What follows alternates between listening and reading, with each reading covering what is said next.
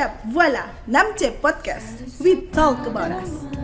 Enggak, kalau misalkan have fun sih iya, kalau eh, kepikiran negatifnya iya juga. Oh gitu ya, gitu ya. Oke, mungkin karena tipenya berbeda ya. Oke, nggak apa.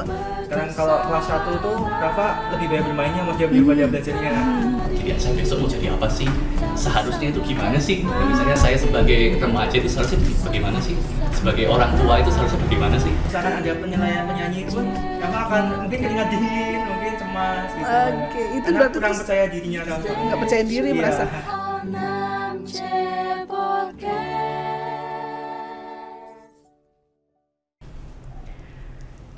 Halo Sobat Muda Wijaya Kembali bertemu dengan saya Madam Arni dalam siaran yang akan membahas semua masalah dan problematika seputar remaja yang akan dibahas secara ringan bersama narasumber keren dan kompeten. Yap, voila, 6C Podcast. We talk about us. Kali ini kita akan mengupas sebuah fenomena yang muncul dalam proses perkembangan psikologis remaja dan lingkungan sosial mereka. Dan akhir-akhir ini sering kita dengar dalam istilah pergaulan remaja sekarang, yaitu insecure. Apa itu insecure? Baik atau buruk? Dan bagaimana cara mengatasinya? Kita akan berdiskusi bersama tiga narasumber kita yang sudah hadir pada siang hari ini. Selamat siang semua. Selamat siang. Madam. Oke, em, narasumber kita yang pertama yaitu Mas Haidar Buldan Tontowi. Mas Haidar ini adalah eh, dosen di jurusan Psikologi UGM dan juga merupakan alumni SMA Negeri 6 Yogyakarta tahun 2005 ya Mas ya? Oke. Yang kedua yaitu kita ada Rafa Zaki Maheswara Ramadhani. Iya, Madam. Iya, Rafa apa kabar Rafa? Baik, Madam. Rafa ini adalah eh, siswa kelas 11 di SMA Negeri 6 dan ada temannya yaitu Belva Putri Hapsari. Halo Madam. Halo Belva, baik-baik saja Belva? Alhamdulillah baik Madam. Alhamdulillah. Oke, em, kita akan ngobrol masalah insecure. Sebelum ke insecure, kita ngobrol-ngobrol dulu deh ini em, tentang kehidupan kalian masa-masa remaja ini karena ada orang bilang katanya masa remaja adalah masa yang paling indah. Apalagi masa-masa SMA itu katanya adalah memori terindah sepanjang masa. Ini menurut kalian tuh betul atau enggak dan apa yang kalian rasakan semasa masa-masa remaja ini? Oke, eh, Rafa dulu coba. Kalau menurut Rafa sih iya madam. Oh, iya? Masa SMA itu merupakan salah satu masa yang indah madam. Mhm. Yang sudah saya rasakan tuh di SMA itu Rafa merasakan lebih dewasa madam. Oh, iya. Lebih bisa memilah mana yang baik, mana yang buruk, Mhm. dan juga lebih leluasa dalam belajar madam. Mhm. Dan juga Rafa jadi pribadi yang suka mencoba hal-hal yang baru madam. Jadi Mhm. lebih tertantang gitu. Oh, gitu. Iya.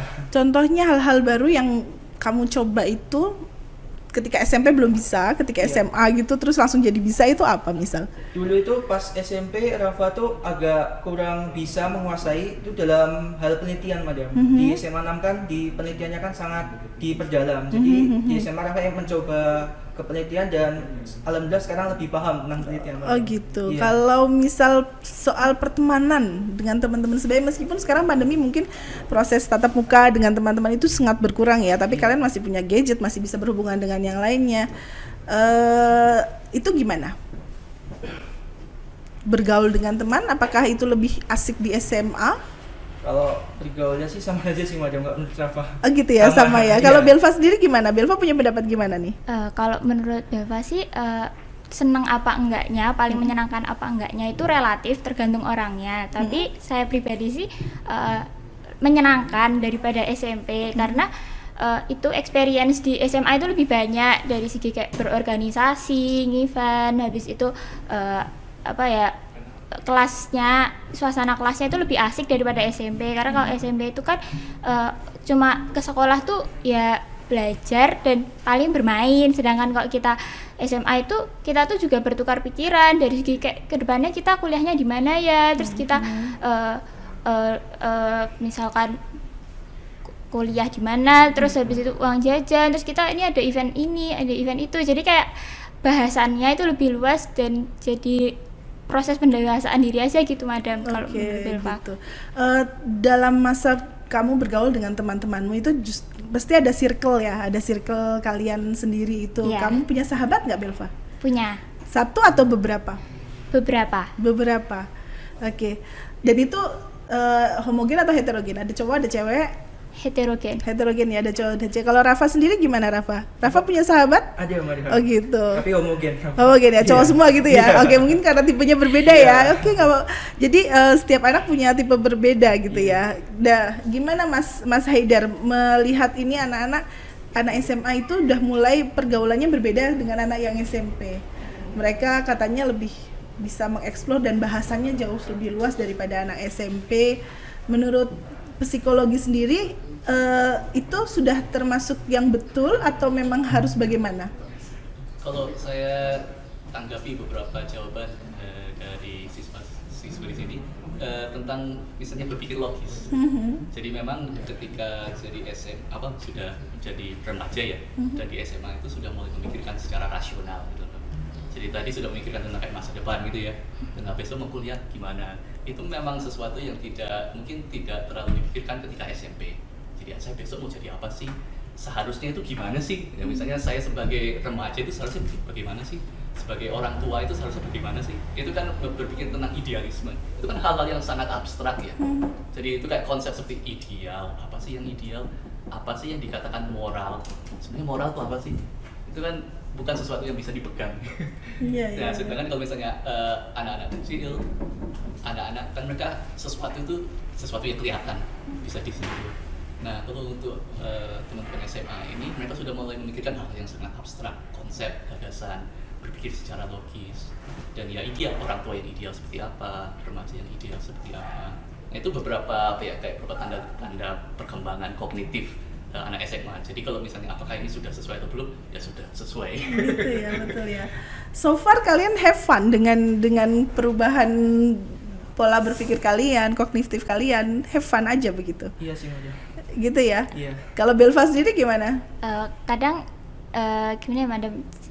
Have fun sih have fun tapi eh, ada satu titik di mana kayak jadi takut sendiri buat menghadapi kayak besok gimana ke depannya itu gimana tuh ada pikiran-pikiran negatif gitu takut nggak berhasil masuk kul- eh, kuliah yang diinginkan kayak gitu-gitu. Jadi eh, nggak kalau misalkan have fun sih iya kalau eh, kepikiran negatifnya iya juga oh, gitu ya Berf- ya kalau Rafa pernah mengalami berpikiran negatif Kalau takutnya itu ada madam. Ya tadi sama kayak Belva mungkin karena mungkin kalau kalau di remaja sekarang kan kalau di SMA kan lebih sekarang kalau kelas 1 tuh Rafa lebih banyak bermainnya madam daripada belajarnya.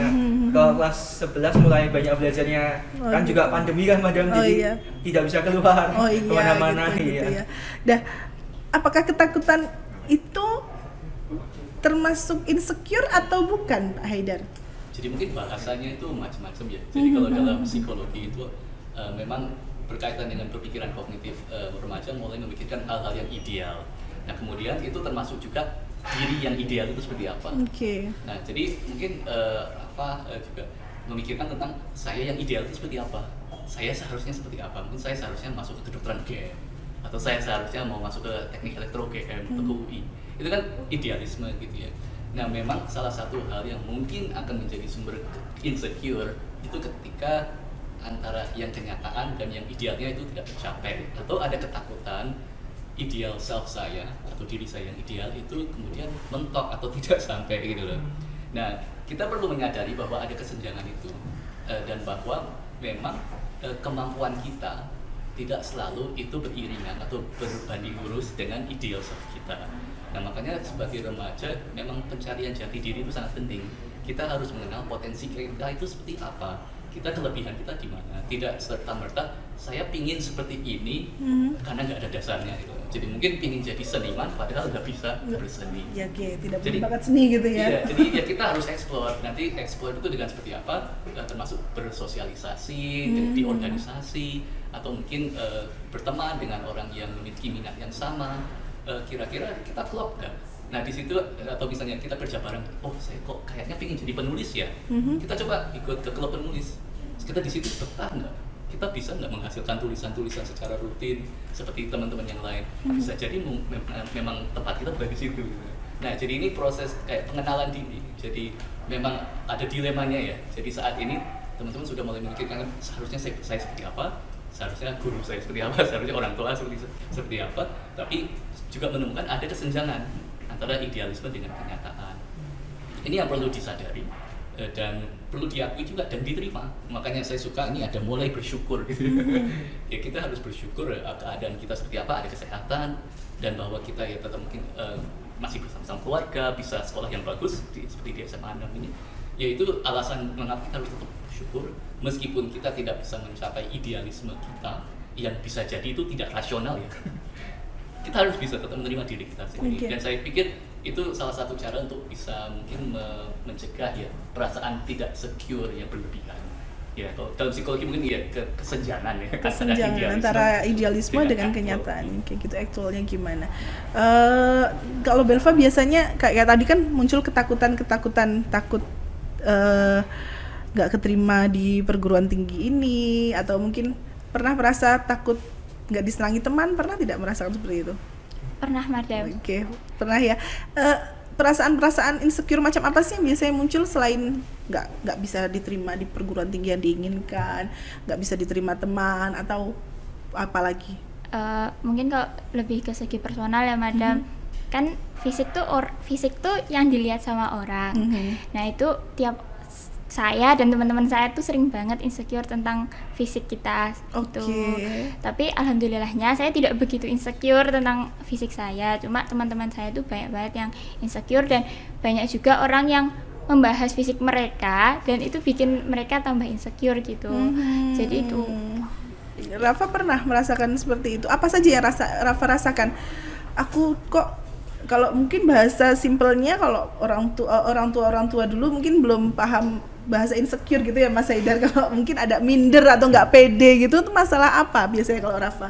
Kok biasanya Rafa itu itu madam. Yang kegiatan yang Rafa lakukan tapi kurang bagus kalau Rafa lakukan. Jadi Mhm. hasilnya kurang bagus madam. Misalkan contohnya Rafa tuh menyanyi madam. Jujur Oke. kalau menyanyi Rafa kurang bagus. Oke, gitu ya. Kalau Jadi- misalkan ada penilaian menyanyi pun Rafa akan mungkin keringat dingin, mungkin cemas gitu. Oke, itu Karena berarti kurang terus percaya dirinya Rafa. nggak percaya diri Iya. merasa aduh kok aku nggak bisa ya Iya. begitu ya aku aku nggak bisa ya berarti eh, kalian harus kalian merasakan bahwa aku harus bisa di semua di semua bidang apa enggak nih ya Iya. gitu ya begitu ya mungkin ya oke. Eh, gimana Mas Haidar ini kalau kayak gini? Macam-macam ternyata anak-anak mengalami nggak cuma masalah perguruan tinggi aja tapi masalah fisik mereka masalah bakat minatnya ini tadi ya masalah menyanyi. Meskipun mungkin Rafa unggul di bidang penelitian gitu ya Iya. tapi kalau suruh nyanyi, aduh mending enggak deh mundur aja gitu. Dan dia merasa insecure atas hal itu. Kayak misal Belva dan ada beberapa temannya yang mungkin aku kok nggak pede sama fisikku? Semacam itu. Itu juga menimbulkan rasa insecure yang mungkin mereka terus berakibat nggak pede untuk bergaul dengan temannya bisa seperti itu ya. Atau main mainan medsos misal. Kalau di medsos kalian merasakan perbedaan nggak? Kalian yang di medsos sama kalian di, di real life gitu berbeda atau sama? Eh, jelas berbeda madam. Kan kalau kita di medsos kan kita menampilkan wujud terbaik kita lah. Mhm. sedangkan kok di dunia nyata real life kan ya apa adanya. Dan kita nggak bisa ngatur apa yang orang lihat ke- tentang kita. Jadi ya pasti beda Oke, bagaimana Pak eh, Mas Haidar menanggapi fenomena yang semacam ini di kalangan remaja? Iya, jadi mungkin itu ya self esteem ya. Jadi kita bagaimana menghargai diri kita. ya. Mungkin itu kayak konsep yang penting ya. Jadi bagaimana kita tetap harus me- mengetahui kita kemampuan atau minat atau bakat kita apa sih. Nah, jadi karena ada banyak kualitas ya yang bisa kita ambil dari setiap orang. Bisa fisiknya, Mhm. eh, bisa mungkin kemampuan berbahasanya, Mhm. bisa mungkin kemampuan musiknya, bisa kemampuan matematika, banyak sekali. Bisa pinter masak, itu kan juga. Oke. Atau bisa mungkin kayak senang bersosialisasi, suka eh, jadi guru ngaji. Itu kan ada banyak kompetensi. Ke- kalau menurut saya itu teman-teman harus sadar dengan kompetensi tersebut Mhm. bahwa ada sesuatu yang bernilai eh, dari diri kalian. Dan ketika misalnya ada yang menyatakan bahwa kok kamu kurus ya, kok kamu jerawatan ya, sebenarnya ya kalian ya itu kan cuma fisik aja, tapi kan saya punya kemampuan menulis. Hmm. Saya suka bersedekah. Hmm. SMA saja sudah mungkin terlibat baksos. Mhm. Itu kan luar biasa ya. Eh, dan kadang-kadang kita terlalu fokus pada hal-hal yang tidak penting. Oke, Misalnya- contohnya misal bagaimana Mas Haidar? jerawat gitu ya. Saya juga waktu SMP jerawatan gitu. Oke. Berarti Dan jerawatnya cukup Oke, menyakitkan. sobat muda Wijaya yang di rumah lagi nonton jerawatan tidak perlu insecure atas jerawatnya gitu ya. Itu bukan hal penting, maaf, bukan hal penting Iya. gitu ya jerawat ya. Saya masih ingat ya, jadi ingat lagi waktu waktu sampai sujud itu sampai sakit itu loh jerawatnya dan pecah itu loh Oke. ya, sampai sampai sekarang gitu dan itu kan kita remaja eh, memang, di Memang psikologi wajar ya. iya memang ketika remaja kita merasa semua orang itu memperhatikan kita Mhm. jadi kita menjadi center stage Seolah- seolah-olah apa yang kita lakukan penampilan kita itu di dilihatin sama orang Oke. Bahkan mungkin kalau kita jalan sebenarnya orang itu nggak begitu memperhatikan loh. Tapi Iya. kita merasa Bisa jadi di- iya kok ini tokoh kok utama ada lubang-lubang di sini kok ini kok ada jerawat baru ya? Kita kan yang lihat di cermin ya bisa lihat ya. Dan sebenarnya mungkin orang nggak memperhatikan tapi kita merasa bahwa orang itu memperhatikan kita. Nah kita perlu kayak menyadari itu Mhm. bahwa ketika remaja memang ada kecenderungan untuk sangat memperhatikan diri.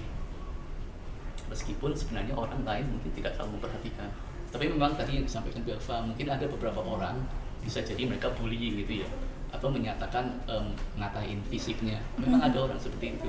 Nah dalam kondisi seperti itu memang kita harus tangguh. Kita kayak sticks and stones tuh. Won't break my bones gitu ya. Itu kan cuma kata-kata. Itu tidak bisa kayak meluluh kayak menghancurkan diri saya. Apalagi kita harus menyadari bahwa kita punya kompetensi macam-macam. Jangan sampai apa ya kompetensi kita itu diskon oleh kayak hal-hal yang kayak cuma ada jerawat di sini. Oke oke oke. Jadi ya saya dulu waktu misalnya SMP SMA yang jerawatan itu eh, ya pas SMA udah mulai bolong-bolong ya Pak dan pas itu saya masih ingat itu saya berat itu loh Eh, dan suka iri dengan teman-teman saya yang mungkin wajahnya tuh bersih gitu ya mulus. Em, tapi saya pas itu pikir "Ya, saya kan bisa bahasa Inggris ya." Oke. saya ikut lomba debat eh, Mhm. dan saya termasuk berprestasi saya bisa main gitar gitu. Oke. jadi harus ada kita harus mengenal diri kita dan kita harus bisa kayak kayak apa ya memikir apa ya men- menyadari hal-hal yang membuat kita itu menjadi orang yang unik eh, dan berharga. Jadi tentang ya self esteem ya harga diri.